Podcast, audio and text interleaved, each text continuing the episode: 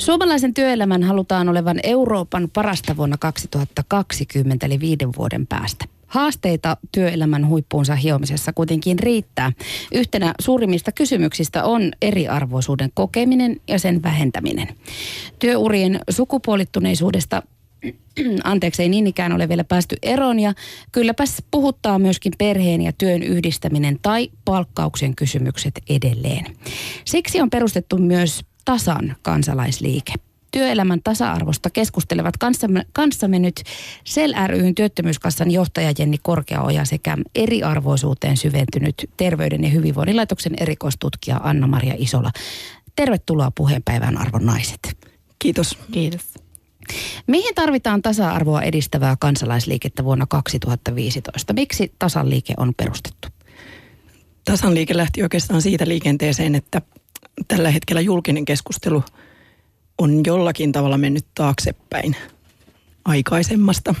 Ja samoin yhtä lailla hallituksen ohjelmat, mitkä nyt on tullut esille ja tavoitteet lähti, tai oli semmoisena innokkeena, lähdettiin liikkeelle – oikeastaan me pienellä naisporukalla mietittiin, että mitä voidaan tehdä. Onko jotakin, mihin voidaan ryhtyä ja onko jotakin jo valmiina, mihin voidaan liittyä.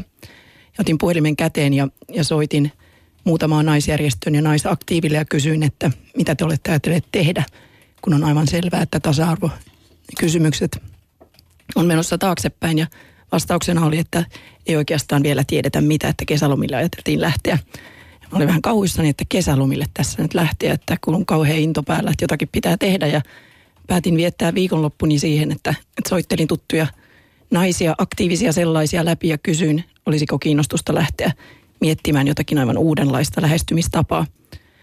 Ja sen viikonlopun aikana tuli ihan selväksi, että tällaiselle on tilausta. Naisilla on sellainen sisäinen pakko ja hinku päästä oikeasti eteenpäin ja tekee jotain tasa-arvoasiaa. Ja kun maanantai-päivä koitti, niin kutsuin sitten keskiviikkona – muutaman kymmentä naista yhteen ja kokoonnuimme ja päätimme perustaa tasan liikkeen. Mikä on se uusi näkökulma, miten tätä tasa-arvoaihepiiriä nyt tasanliikkeessä sitten lähestytään? No tasanliikkeessä lähdetään siitä, että tämä on ensinnäkin ollut naisten aloite, mutta tähän ilman muuta saa tulla jokainen sukupuolestaan riippumatta mukaan. Se ei ole mikään este tai rajoite, niin kuin yleensä tässä yhteiskunnassa tuppaa olemaan. Ideana on myös, että tämä on avoin kansainliike, eli tässä ei ole mitään puolueorganisaatiota, ei järjestöorganisaatio takana, vaan tähän voi hypätä sisään ja hypätä ulos. Eli toisin sanoen, jos tulee joku tasa-arvoon liittyvä aihe tai, tai ohjelma tai tapahtuma mieleen, jota haluaa ruveta pistämään pystyyn, mutta ei oikein tiedä miten ja keiden kanssa, niin meidän kautta me saa asiantuntijoita ja saa apua. Meillä on ihan laidasta laitaan ammattilaisia mukana. On toki myös järjestöaktiiveja, on pitkä hyvä kokemus erilaisista kampanjoista – mutta ennen kaikkea jotenkin semmoinen iloinen tekemisen meininki, josta puuttuisi semmoinen kulmat kurtussa eteenpäin pyrkiminen. Telaketjut takulla niin, kolisevat kaapeissa ja, ja ollaan valmiita monellakin suunnalla vähän rajumpaankin toimeen, mutta tarkoitus ei missään tapauksessa ole heittää ketään ulos tai, tai keskittyä johonkin tiettyyn teemaan, vaan kaikki on tervetulleita rajuja otteita hymyissä suin. Sehän Juuri on näin. Ihan hyvä suunnitelma. Tota, sä sanoit Jenni, että keskustelu tasa-arvosta on mennyt taaksepäin viime aikoina, niin miten te näette, että millainen naisen asema sitten meidän työelämässä tarkemmin ajateltuna tällä hetkellä oikeastaan on? No tällä hetkellä näyttää tilastojen valossa, että varsin hyvältä. Naisjohtajien palkkaus on tullut eteenpäin. Meillä on jopa kaksi pörssiyhtiön toimitusjohtajaa mutta sitten käytännössä näillekin löytyy sitten jo vähän muitakin selittäviä tekijöitä, kuten se, että kun miehet saavat palkka, palkassaan johtajina paljon sit tuloksen perusteella. Ja kun tulospalkkaus menee alaspäin, niin miesten palkat itse asiassa alenevat, mutta tukitoiminnassa olevien naisten palkat nousevat verrattuna heihin. Se on yksi ehkä selittävä tekijä. Mutta että kyllä meillä niin kuin hyviä signaaleja koko ajan on. Naisten asema vahvenee tällä niin kuin ylä, yläeliitissä vähitellen. Mutta edelleenkin naiset jää hoitamaan lapsia kotiin, naiset hoitaa vanhukset. Se ei ole muuttunut mihinkään. Miehet, miehistä 1-2 prosenttia viime vuosina jäänyt vain vanhempainvapaille isäkuukauden lisäksi. Edistystä ei oikeastaan näy. Ja jollakin tavalla se keskustelu semmoista kotiyhte- kotiäitiyhteiskunnasta on palautunut. Tarvitko miettiä meillä kolme S suunnittelemassa hallitusohjelmaa ja naisia ei näkynyt missään. Nyt meillä tehdään yhteiskuntasopimusta, naisia ei näy missään. Jotenkin se Jäätteenmäen hallituksen henki, jossa naisia oli enemmistö, niin se on yhtäkkiä hävinnyt jonnekin. Mitä sä Anna-Maria ajattelet? No monessa mielessä meillähän on asiat hyvin, jos verrataan muualle, mutta se on jotenkin vähän kulunut ja tylsä argumentti, koska tasa-arvo on semmoinen asia, joka ei koskaan ole valmis. Eikä se tavallaan niin kuin voikaan olla, koska se on jotenkin se on utooppinen yhteiskunta, jossa joka olisi tasa-arvoinen, mutta että koska se ei ole koskaan valmis, niin, niin sen eteen pitää taistella. Että, että pidetään, pidetään tota mahdollisuuksia kaikille auki – ja koko ajan tulee uusia ryhmiä, jotka, jotka joutuu epätasa-arvoisen asemaan ja huonompaan asemaan.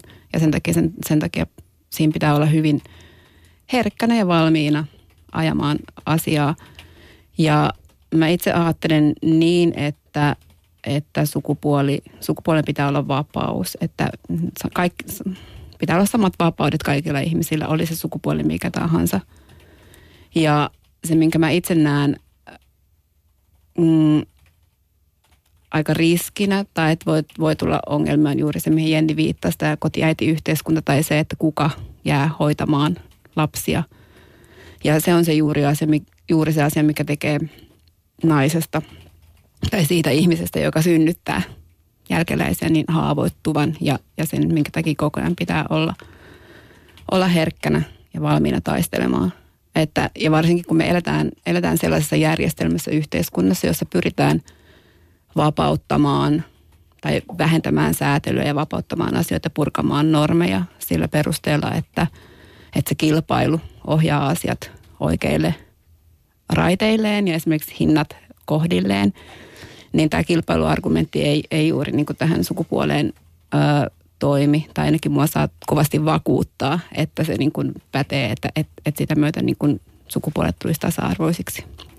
Puhutaan sitä perheen ja työn yhdistämisestä kohta vähän tarkemmin lisää, mutta Jenni kerrot aiemmin myöskin, että koko tasaliike sai, tai yksi iso vaikutin oli myöskin nykyisen hallituksen hallitusohjelma. Ja myöskin professorit ja erikoistutkijat ovat THL johdolla reagoineet näihin hallituksen suunnitelmiin, arvioineet niitä arvioineet niitä nimenomaan sukupuolivaikutusten näkökulmasta ja vaatineet hallitukselta vahvempaa sitoutumista tasa-arvon edistämiseen suomalaisessa työelämässä. Mitkä teidän listalla ylipäänsä on niitä tärkeimpiä asioita, johon nyt pitäisi tarttua, jos ajatellaan nimenomaan hallitussuunnitelmia? No mä oon niin toiveikas, että mä jollakin tavalla toivon, että tässä on kyse myös jonkinnäköisestä kiireen aiheuttamasta työtapaturmasta – en edelleenkään usko, että, että siellä keskustassa tai kokoomuksessa tai perussuomalaisissa oikeasti ajateltaisiin niin, että puolet kansasta palautetaan takaisin hoitamaan lapsia ja vanhuksia ja sairaita sukupuolensa perusteella, vaan siinä on kiireesti yritetty luoda ja hahmottaa jotakin uutta. Eli ensisijaisesti me kyllä vaaditaan sitä, että, että tehtäisiin sellainen tarkka sukupuolisen vaikutusten arviointi, suvaus ja sen lisäksi hallitus teki sellaisen kunnianhimoisen tasa-arvo-ohjelman, joka oikeasti läpäisi, läpäisee sitten kaikkien ministeriöiden työt aidosti uskon siihen, että siinä vaiheessa kun nähdään, että mitkä ne vaikutukset on ja, ja kuullaan tutkijoita ja akateemista tutkimusta, niin päädytään muihin ratkaisuihin, mitä siellä nyt on. Ja kaiken lisäksi siellä on paljon sellaista, että joka lähtee, hallitusohjelmassa sanotaan ainoastaan yhdessä kohtaa, että naiset ja miehet ovat tasa-arvoisia. Se on sinällään hyvä lähtökohta ja on hienoa, että me olemme kaikki sitä mieltä. Mutta sitten, miten siihen sitten aidosti konkreettisesti päädytään, niin ei päädytä sen hallitusohjelman kautta. Päädyttäisiin varmasti ihan hyvään lopputulemaan kansantaloudellisesti, jos kaikki miehet ja naiset olisivat jo tasa-arvoisia, mutta kun se ei ole vielä toteutunut. Eli toisin sanoen, että tämänhetkiset linjaukset ohjaavat siihen suuntaan, että naiset tulevat jäämään koteihin. Ei sen takia, että isät ja äidit haluavat niin, vaan siksi, että se on taloudellisesti perheen sisällä kannattava.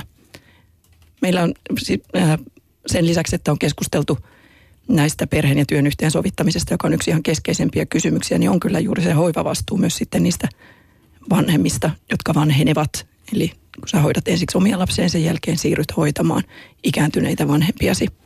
Ja vastuuta sysätään yhteiskunnan taholta koko ajan niille lähiomaisille. Lähiomaisille ja toistaiseksi kun on niin, että naiset perheiden sisällä kuitenkin jäävät hoitamaan lapsia ja palkka jää selkeästi miehestä taakse jo siinä ensimmäisten lapsien syntymävuosien jälkeen, niin kyllä se valinta silloin osuu siellä perheen sisällä helposti äitiin. Voitteko te konkretisoida vielä niitä hallitusohjelman kohtia pikkusen tarkemmin? Onko niitä jotakin vielä semmoisia niin isoja kysymyksiä, mitkä nimenomaan on niitä tasa-arvoa estäviä tekijöitä? No yksi semmoinen mielenkiintoinen kysymys on ollut esimerkiksi nämä määräaikaiset työsuhteet, jotka on nyt seuraavaksi, tai ajatuksena, että niitä voisi solmia perusteetta, joka ensiksi kuulostaa, että näin se, kosketa, se koskee niin miehiä kuin naisiakin. Mutta siinä vaiheessa, kun olet lisääntymisikäinen nainen ja työnantaja miettii, voiko sinua palkata, niin hän miettii myös vanhemmuuden kustannuksia. Ja jos vaihtoehtona on, että sinut voi palkata määräaikaiseen työsuhteeseen ilman perusteita, niin ilman muuta se kannattaa tehdä. Ja ymmärrän jokaista työnantajaa, joka päätyisi siihen, koska silloin kun se määräaikainen, vaikka neljän kuukauden työsuhde päättyy ja nainen on raskaana, niin sun ei tarvitse sitä työsuhdetta enää jatkaa. Ja sun ei tarvitse myöskään työnantajana maksaa mitään siitä vanhemmuudesta. Tasa-arvoliikkeessä on pitkään tavoitteena ollut ja Suomessa jotenkin muista keskustelussakin on ollut yhteinen henki, että pyritään siihen, että saadaan jaettua vanhemmuuden kustannuksia. Mutta nyt hallitusohjelmassa olevat esitykset, niin itse asiassa – ne tarkoittaakin sitä, että sen kustannuksen kantaa yksittäinen nainen ryhtyessään äidiksi. Sen lisäksi niin subjektiivinen päivähoito on tietenkin sellainen, joka oikeasti aidosti vaikuttaa naisten työnsaantimahdollisuuksiin. Jos siinä toteutuu myös nämä määräaikaiset työsuhteet, niin nainen jää siis työttömyydestä vanhemmaksi vanhempainvapaille ja hänen pitää palata takaisin työmarkkinoille – siellä ei odota valmiiksi sitten välttämättä olla samaan tapaan kuin tänä päivänä toistaiseksi voimassa oleva työsuhde. Et ne on semmoisia niin isoja kysymyksiä sen yhden yksittäisen äidin kannalta. Mutta sitten myös lasten kannalta on subjektiivinen päivähoito sellainen, että se, se on paikka, jossa kaikista tuloksellisemmin voidaan edistää tasa-arvoa. Oli se kysymys sitten sukupuolten välistä tasa-arvosta tai, tai sitten perhetaustosta riippuvasta tasa-arvosta – siellä saadaan kaikista halvimmalla tehtyä parhainta tulosta. Se on paikka, josta ei pitäisi säästää. Se on oma keskustelun aiheensa, toki liittyy tähän vahvasti. Anna-Maria, sä olit äsken sanomassa jotakin. Katosiko jo ajatus tässä välissä vai haluatko lisätä tähän jotakin? Emme tässä vaiheessa. Puhutaan myöhemmin varmaan eriarvoisuudesta. Puhutaan, mennään, mennään siihen tarkemmin ihan kohta. Mutta jos nyt vielä jatketaan tästä perheestä ja ö, työelämästä, niin myös työajan pidennyksestä keskustellaan tiuhaan ja sitä pidetään yhtenä keinona parantaa Suomen kilpailukykyä. Yhteiskuntatieteiden lisensiaatti Osmo Soinivaara sanoi eilisessä Ylen aamu-TVn keskustelussa, että työajan pidennys tarkoittaisi isoja askelia kohti kotiäitiyhteiskuntaa. Sä Jenni kanssa mainitsit tämän kotiäiti yhteiskunnan äsken vähän eri termeillä, mutta kuinka paljon tämä visio teitä huolestuttaa, jos vaikka ajatellaan se eriarvoisuuden näkökulmasta Anna-Maria Isola?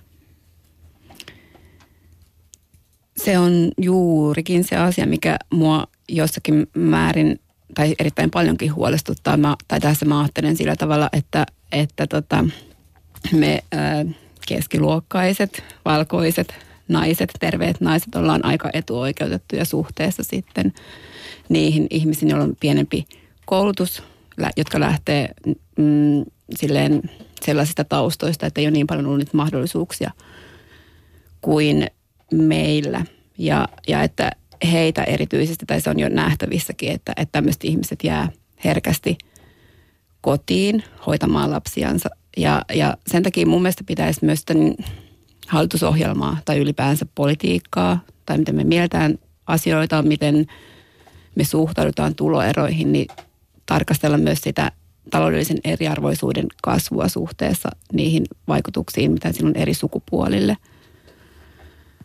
Koska sitä mukaan, kun taloudellinen eriarvoisuus kasvaa, niin tulee uusia ryhmiä, tai ryhmiä rajataan pois tiettyjen mahdollisuuksien piiristä. Että se ei ole enää niin kuin se naiseus, mikä rajaa tai syrjii, vaan sitten tulee että kouluttaa, kouluttamattomuus. Ja ylipäänsä mm. ääripäiden ne niin. ongelmat lisääntyy. Ja, ja, siellä, ja siellä sitten tota, pitää ottaa myös huomioon sukupuolivaikutuksista se, että se ei ole pelkästään, tai että sieltä tulee niitä uusia ryhmiä, että se ei ole pelkästään naiset, jotka, jotka kokee sitä kasantunutta eriarvoisuutta ja syrjintää, kasantunutta syrjintää, vaan siellä on myös, myös niin kuin semmoisia haavoittuvassa asemassa olevia miehiä, jotka kokee sitä kasaantuneen eriarvoisuuden seurauksia. Esimerkiksi, että on vaikea perheellistyä, saada lapsia, perhettä. Jäädään yhteiskunnan ulkopuolelle ylipäänsä. Halusitko Jenni lisätä tähän jotakin? No joo, itse asiassa sitä, että kysehän ei ole pelkästään siitä, että, että naisista tulee kotiäitejä, vaan se tarkoittaa, että miehen rooli kutistuu pelkästään perheen elättäjäksi. Enkä mä usko, että miehet kaipaa kuitenkaan paluuta siihen, että koko, koko sosiaalinen elämäkin tapahtuu sen työn ympärillä, identiteetti rakentuu siitä. Kyllä moderni niin mies haluaa ehdottomasti juuri perheen.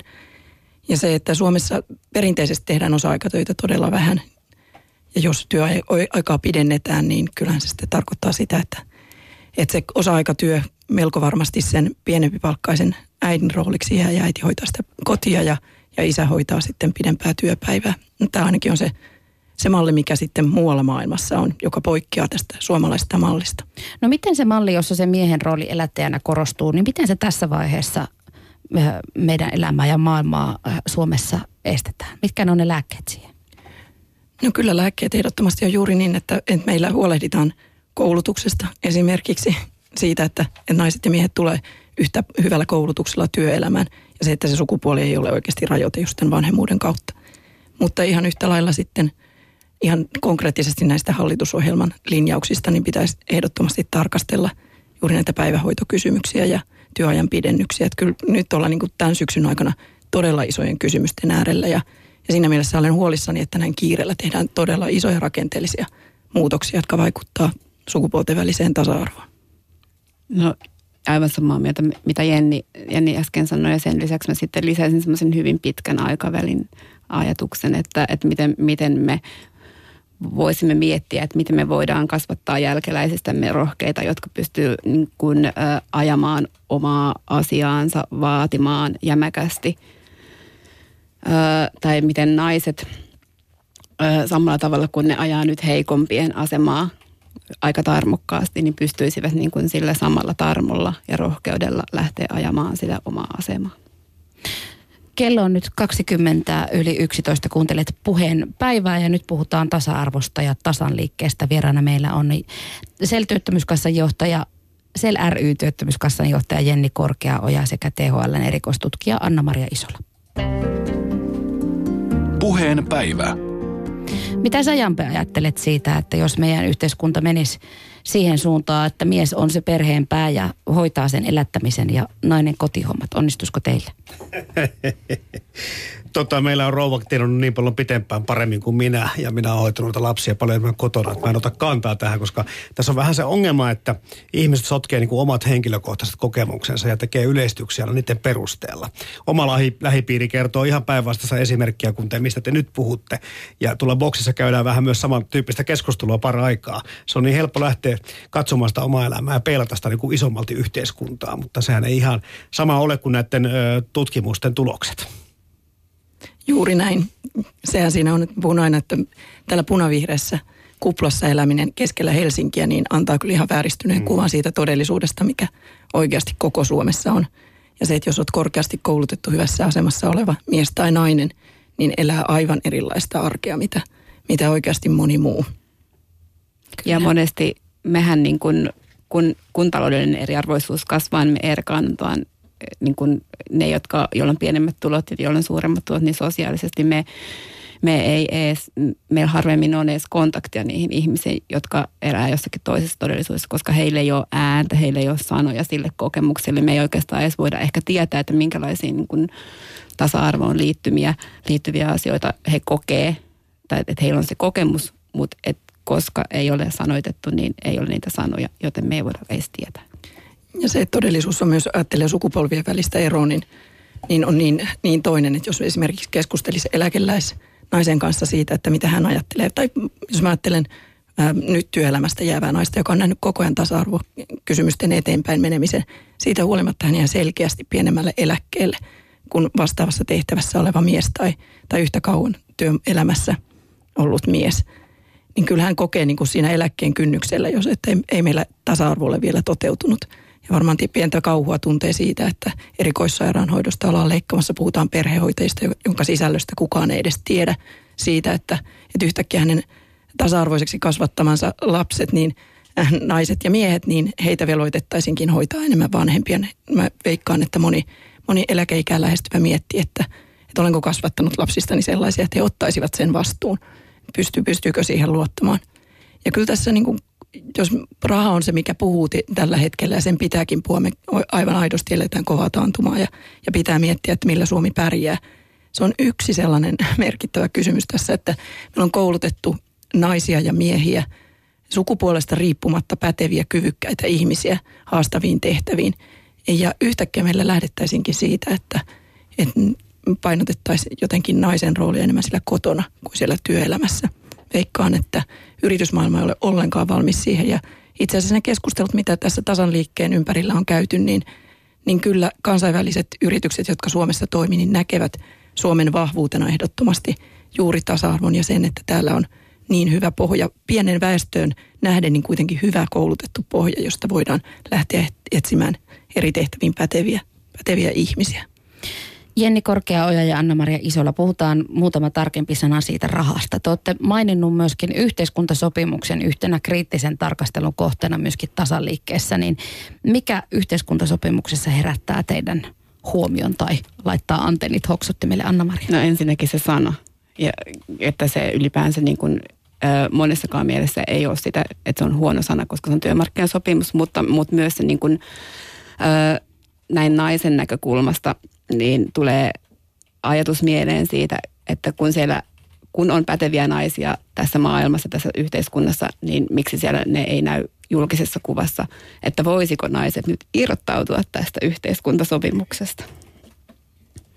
No kyllä, totta kai siellä on paljon kysymyksiä, jotka koskettaa naisia, alkaen siitä työ, työajan pidentämisestä ja ää, määräaikaisista työsopimuksista tai, tai ylipäätään TESin sisäistä kirjauksista – Meillä on yrityksissä esimerkiksi vahvat tasa-arvo-ohjelmat. Niitä vaaditaan jokaiselta vähänkään suuremmalta yritykseltä.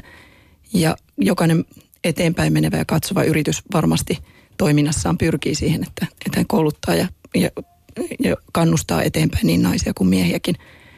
Mutta se, että kyllä se keskustelu, mitä on käyty, niin ei siinä semmoista niin kuin tasa-arvon klangia kyllä millään tavalla ole. Että kyllä siellä jotenkin se tuntuu unohtuneen. En usko hetkeäkään, että se ei olisi kaikkien arvomaailmassa mukana. Uskon, että se on, mutta se jollakin tavalla ei ole niin kuin keskeinen, kun nyt on niin kuin kovat ajat ja rahapu. Ei ole ikään kuin varaa tällaiseen tasa-arvokysymykseen, vaikka se todella mitään maksaa, vaan se tuo tullessaan. No voiko semmoinen ajatus olla mahdollista, että sitä jo ikään kuin pidettäisiin Suomessa jollakin tasolla kuitenkin semmoisena tietynlaisena itsestäänselvyytenä? Vaikka se ei toteudukaan, mutta niin kuin ihan alussa Anna-Maria sanoi, että jos verrataan muihin maihin, niin Suomessahan on hyvin asiat, niin tuudittaudutaanko siihen vai pidetäänkö tietyn tason, tietyn tason tasa-arvoa ikään kuin riittävänä sillä päättäjien keskuudessa? No mä en edes usko sitä, että pidetään riittävänä, vaan se on kysymys, jota ei edes pahemmin pohdita. silloin jos on, puuttuu omasta kokemuspohjasta niin kuin syvät – syvät jäljet siitä, että sukupuoli aidosti rajoittaa ja, ja se on niin kuin mielessä käytännössä koko ajan. Niin ei se myöskään keskeinen kysymys välttämättä ole siinä neuvottelupöydässä, kun siellä lasketaan, lasketaan miten Suomi selviää ja menee eteenpäin. Ja kyllä se jossakin määrin tasa-arvosanana on tyhjentynyt, että se, se, se ei ole, siitä ei ole tietoisia. Ja et, et se on niin, kuin niin paljon käytetty sana, että, että se ei enää toimi. Se on menettänyt tulensa. Niin, että siihen ehkä tarvittaisiin jotain uutta, uutta lähestymistä, uusia käsitteitä, termejä, joilla saataisiin ihmiset niin kuin oivaltamaan. Niin ja kyse on siinä jotenkin myös se, että ei, miehet ja naiset eivät ole niin kuin vastakkain. Että sukupuoli ei, ei, ei nähtäisi enää rajoitteena, vaan se on vahvuutena. Ja se, että erilaisuus aidosti on rikki rakkaus, vaikka se sanotaan, niin se, sekään ei olisi vain hokema, vaan se ihan aidosti koettaisiin niin, että tietyt ominaisuudet eivät poissulje, vaan antaa mahdollisuuksia. Jotenkin sen asian näkeminen. Vielä ihan pari sanaa, Anna-Maria, kun sä oot tutkijana perehtynyt nimenomaan eriarvoisuuden ja köyhyyden vaikutuksiin niin naisilla kuin miehilläkin, niin millaisia vaikutuksia sillä eriarvoisuuden kokemuksella sitten työelämässä tai ylipäänsä ihmisyyn, ihmiseen on? Mikä siinä on ne vahvimmat. Et miten se vaikuttaa Niin, ihmiseen. miten se vaikuttaa. M- miten se vaikuttaa vaikka motivaation pyrkiä eteenpäin? Mm, no ennen pitkää, kun, kun se kokemus siitä, että ei ole paikkaa eikä ole mahdollisuutta panostaa yhteiseen hyvään, niin johtaa siihen kokemukseen, että en mä pysty. sitten ei enää näe edes niitä mahdollisuuksia. Ja ne ei niin kuin korjannut sille, että nyt ryhdistäydy. Se on mun mielestä niin kuin se, se suurin ja pahin asia, että, että se tunne siitä omasta pystymisestä. Me, me niin kuin koitetaan ratkaista ongelmia, näitä, näitä kokemuksia sillä, että, että koitetaan ää, lisätä ihmisten osaamista ja kyvykkyyttä, kun, kun ainakin jossakin suhteessa ongelma on se, että ihmisille ei ole tilaisuuksia ja paikkoja näyttää sitä, mitä ne osaa ja pystyy, koska lähes jokainen ihminen pystyy ja osaa jotakin. Ja, ja sitten, että koska meillä ei ole työpaikkoja kaikille, niin se on erityisen suuri ja suuri asia, mikä pitäisi jotenkin joskus ratkaista. Jenni. Toivoisin myös, että tähän tasanliikkeeseen lähtisi miehet mukaan. Siellä on esimerkiksi koulutuksen kohdalla ollaan leikkaamassa juuri ammattikoulutuksen puolelta, joka aika monelle nuorelle miehelle on keino välttää syrjäytyminen. Ne viimeiset peruskoulun vuodet niin on ratkaisevia ja ne on vaikeita, varsinkin pojille. Ja tarkoittaa sitä usein, ettei oikein löydä paikkaansa. Ja sen lisäksi, jos onkin valinnut väärän reitin siinä nuoruutensa angstissa ja haluaisikin jatkaa eteenpäin – ammattikoulun jälkeen, jos ei se ole tutkintoon johtava, niin se ei niin vain käykään. Tai se, että ollaan leikkaamassa aikuiskoulutustukea tai ylipäätään aikuiskoulutuksesta niin, että, että miehet, jotka ovat valinneet vaikka ammattikoulun siinä angstiluvaiheessa ja haluavat jotakin uutta, niin ei voi tehdä, tehdä niitä valintoja. Tasaliikkeessä on tällä hetkellä mukana noin 700 naista. Miten tähän kansanliikkeeseen pääsee mukaan? No kansanliikkeeseen pääsee kaikista helpoiten mukaan niin, että käy katsomassa vaikka Facebookissa meidän sivuja. Se löytyy ihan hakusanalla tasan. Meillä on myös Twitteri-sivut, löytyy Instasta, somesta, kaikista mahdollista löytyy tällä hetkellä tietoa. Ja laittamalla viestiä esimerkiksi sitä kautta, että haluaa liittyä mukaan. Meillä on siellä myös suljettu ryhmä tasan, johon, johon voi laittaa viestiä, että tahtoo tulla ja pääsee sitä kautta katsomaan, että mitä siellä on. Meillä on erilaisia työryhmiä tällä hetkellä käynnissä, jossa suunnitellaan jatkoa. Teillä oli viime viikolla ensimmäinen tämmöinen käynnistysseminaari teidän kampanjonille, niin minkälaista muuta kampanjointia tai tempauksia nyt vaikkapa syksy aikana on tasaliikkeen taholta luvassa? No tasaliikkeen taholta on luvassa ainakin nyt tällaisia paikallisia politiikkapaneeleita, eli nurmikkotentti nimillä kulkeva uusi konsepti, joka on tarkoitettu – semmoisella kevyellä organisaatiolla perustettavaksi, että sä voit kutsua omalle takapihalle tai puistikkoon kansanedustajia omalta alueeltasi keskustelemaan naisten arkeen liittyvistä kysymyksistä. Ne matalan kynnyksen tapa lähestyä pelottavia kansanedustajia ja tuoda tätä meidän asiakin vähän esille. Anna-Maria. Niin, ja mä kutsuisin ihmisiä keksimään niitä uusia sanoja ja viestejä, että miten saadaan ihmiset oivaltamaan, että miten näissä asioissa maa makaa, että että miten voitaisiin huijata ihmisiä sen ensimmäisen ajatuksen, että nämä tasa-arvo on valmis. Joo, ja meillä on kiitettävän paljon tullut meidän ihanilta kulttuurielämän ihmisiltä yhteydenottajat, joista varsin halukkaita osallistumaan tähän niin miehiä kuin naisia. Ja kyllä me varmasti tässä sitten joku isompikin tempaus keksitään. Sanokaa vielä ihan lyhyesti tähän loppuun, että miten nainen voi omassa arjessaan vaikuttaa siihen omaan tasa-arvon kokemuksensa ja saada sitä lisää siihen omaan arkeen? Mikä on se ensimmäinen asia, mitä pitää tehdä? Pitääkö omat ajatukset virittää oikealle taajuudelle? No pitää virittää ensinnäkin niin, että vaikka hallitusohjelmassa lukee, että naiset ja miehet ovat tasa-arvoisia, niin se ei tarkoita, että se on toteutunut. Vaan oikeasti siinä omassa arjessaan huomioi sen, missä kohtaa, kohta on jokin asia vähän vinksallaan ja pyrkii korjaamaan sitä. Ja vaikka olisi nainen, niin pystyy vaikka mihin ylpeä itsestään ja naiseudestaan. Ja mä ajattelisin niin, että katselen niitä omia jalkoja ja mietin, että nämä on mun jalat ja näillä mä seison ja näillä mä meen.